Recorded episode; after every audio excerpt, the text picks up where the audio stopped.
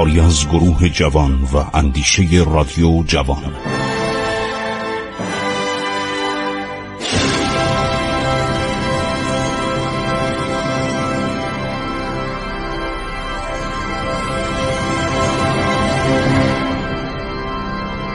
بسم الله الرحمن الرحیم. به نام خداوند بخشاینده مهربان شنوندگان عزیز رادیو جوان من خسرو معتزد هستم. با سلام به شما عزیزان برنامه رو شروع می‌کنیم. یک نکته من اشاره کردم که نیروی دریایی روسیه در پیر بازار و عرض شود که در بندر انزلی پیاده شده بود. و گفتم که این کلونلی که پیاده شد که بعد درجه سرتیپی هم گرفت نامش بود شفت. این کلمه شفت منو یک کمی متفکر کرد. نمی‌دونم ما یک شفتی در گیلان داریم. آیا این یادگار دوران دوازده ساله سلطه روسها در زمان پتر کبیر و بعد از او در گیلانه و یا اینکه مربوط به این ژنرال شفت دومیه؟ من فکر کنم یه نسبت این داشته برای اینکه این که پیاده نشد. یعنی مردم گیلان این دوازده تا کشتی که دو هزار نفر اومدن و در طول مرداب انزلی که 20 کیلومتر بود و عمق قسمتی از این فاصله به علت رسوبات شن به اندازه کم بود که فقط کشتی های کوچیک سبک و کم ظرفیت می توانستند در این فاصله حرکت کنند اینا شکست خوردن. سپاهیان روس در این نقطه باطلاقی فوقالعاده سخت و گلالود و مستور از جنگل های انبو شکست خوردن و هزار نفرم کشته مانده بود. خب در شهر بادکوبه مردم خیلی مقاومت کردند حسین قلی خان بادکوبه ای سردار رشید ایران بعد همون تسی تسیانوف که می‌خواست گولش بزنه براتون مفصل چند برنامه گفتم. اونو به دست ابراهیم خان پسرموی حسین قلی خان کشته شد. زیقده سال 1220 ژانویه 1806 میلادی. پس از مرگ ژنرال روسی فرمانده سپاهیان قفقاز به ژنرال گودویچ. این خیلی سردار شجاعی بود. تصویر رنگیشم ما در کتاب تاریخ نیروی دریای ایران گذاشتیم جلد سوم. این تصاویر خیلی زیبایی بود که من از مسکو به وسیله یکی از دوستانم اینا رو همه رو بر من فرستاد. ما در کتاب نیروی دریایی تصاویر رنگی اینا رو گذاشتیم. خب در سال 1806 میشه 1221 پیشرفت‌های مختلفی در ایالات شمال غربی ایران در طول کرانه های رود عرس نصیب روسا شد. بالاخره دولت روسیه چون ارتش قوی داشت یا ارتش در یک میلیون نفر اینا دانشکده افسری داشتن دبیرستان نظام داشتن حتی دبستان نظام دانشگاه جنگ داشتن اساتید به اصطلاح بسیار پخته ای داشتن و گذشته از اون اینها دوره های دائمی نظام داشتن. خدمت نظام در روسیه گویا هفت سال تا ده سال بود. سربازاشون مثل سربازای ما سربازهایی نبودن که اینا رو موقتا بیارن چون اون موقع که نظام وظیفه نبود. فرمانده لایقی هم مثل آقا محمد خان نبود که در ظرف پانزده روز شست هزار سرباز سوار نظام و که باعث واقعا حیرت روسا شد از تهران رسون به تفلیس. بنابراین دولت روسیه توانست شهرهای دربند. دربند کجاست؟ مرکز داغستان. شهر باکو شروان شکی رو اینا همه شهرهای اصیل ایرانی بودن. به تصرف در بیاره.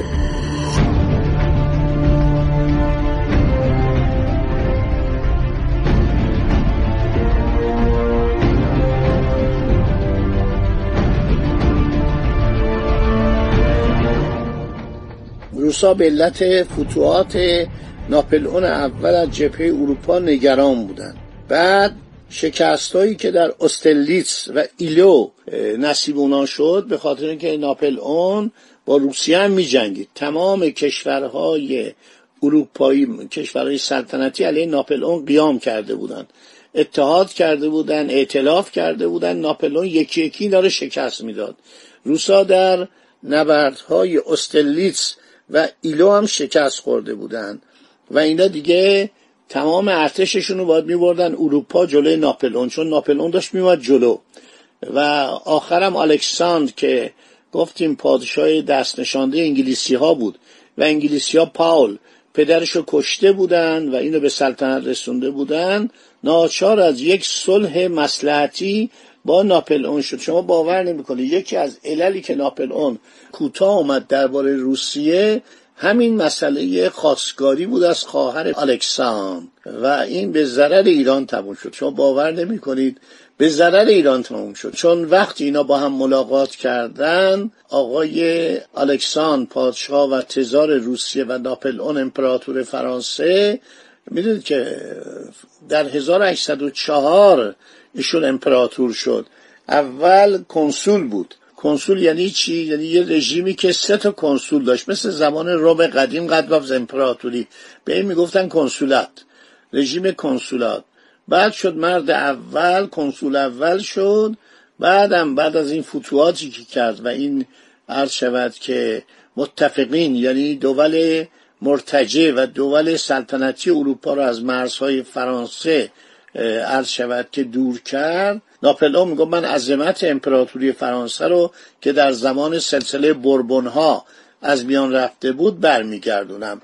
و این بود که ناپلئون دیگه می‌خواست با دولت روسیه صلح کنه برای اینکه انگلستان به تنهایی علیه ناپلئون قیام کرده بود عده از این اشراف زادگان و شاهزادگان و خاندان بربون خاندان سلطنتی بردون پناهنده شده بودن به کجا؟ به لندن. و اینا یه شورشایی رو دامن می‌زدن در وانده. یه سرزمین به نام وانده بود. هر شود اینا رو تحریک می‌کردن. عده سلطنت طلبانی بودن.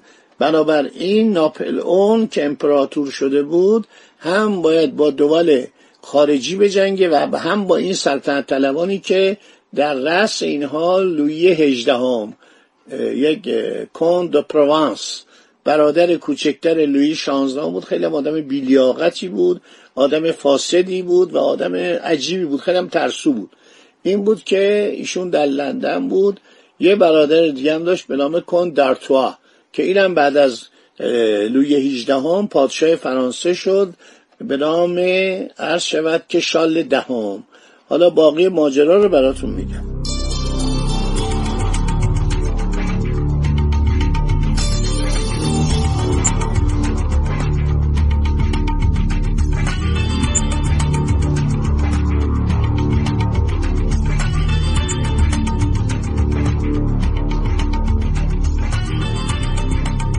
این ماجراها منتهی میشه به اینکه دولت ایران در مقابل دولت روسیه تنهاست. دولت انگلستان هم که با کلک و حقه و ترفن از ایران استفاده کرده بود در سرکوب زمانشاه. پادشاه میهن پرست کابل که می‌خواست نفوذ انگلیسی ها رو براندازه و با تیپو صاحب یکی از فرمانروایان مستقل هند اعتلاف کرده بود. هر دوتا از بین میرن. زمانشاه به وسیله برادرانش اسیر و میشه و کور میشه. دولت ایران هم از روی نادانی کمک می‌کنه به این برادران زمانشاه. از آن سو تیپو صاحب در جنگ با نیروهای کمپانی هند شرقی انگلیس از بین میره و انگلستان که یه معاهده با ایران بسته بود که از ایران حمایت کنه به ایران نیروی نظامی بده کشتی بده همه اینا رو فراموش می‌کنن. یعنی دیگه میگم ولش کن. ما که به ایران احتیاجی نداریم چرا از ایران به صلاح حمایت بکنیم؟ خب حالا ما می‌خوایم به اروپا بریم. یه سفری به اروپا بریم ببینیم اروپا کجاست. اروپا در اون زمان چه اتفاقی افتاده که ناپل اون سیاستش با سیاست دولت ایران انتباق پیدا می‌کنه؟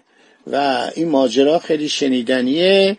ناپل اون کنسول اول در سال 1219 هجری قمری 1804 امپراتور فرانسه شد. شنوندگان عزیز شما بدونید که تاریخ به هم مرتبط شما وقتی می‌خواید تاریخ ایران رو بخونید باید اطلاعاتی از تاریخ کشورهای همسایه مخصوصا روسیه تزاری مخصوصا کشور مستعمراتی بریتانیا که اون زمان هندوستان در ید اختیارش بود. با شیخ سینا روابط داشت. تقریبا در بسیاری از نقاط همسایه ما بود. باید از اوضاع اونام خبر داشته باشید باید بدونید کشور عثمانی چه وضعیتی داشته. بنابراین اینا رو ما باید بدونیم. تاریخ عمومی رو باید بدونیم. ما اینجا ناچاریم نگاهی به تاریخ فرانسه بکنیم. باقی صحبت بماند برای برنامه بعدی.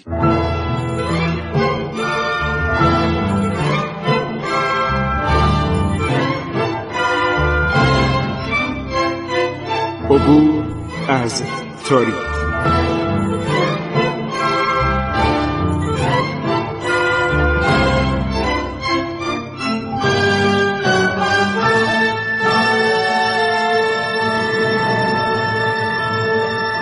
ایران با شکوه. سرگذشت ایران ما به روایت خسرو معتزد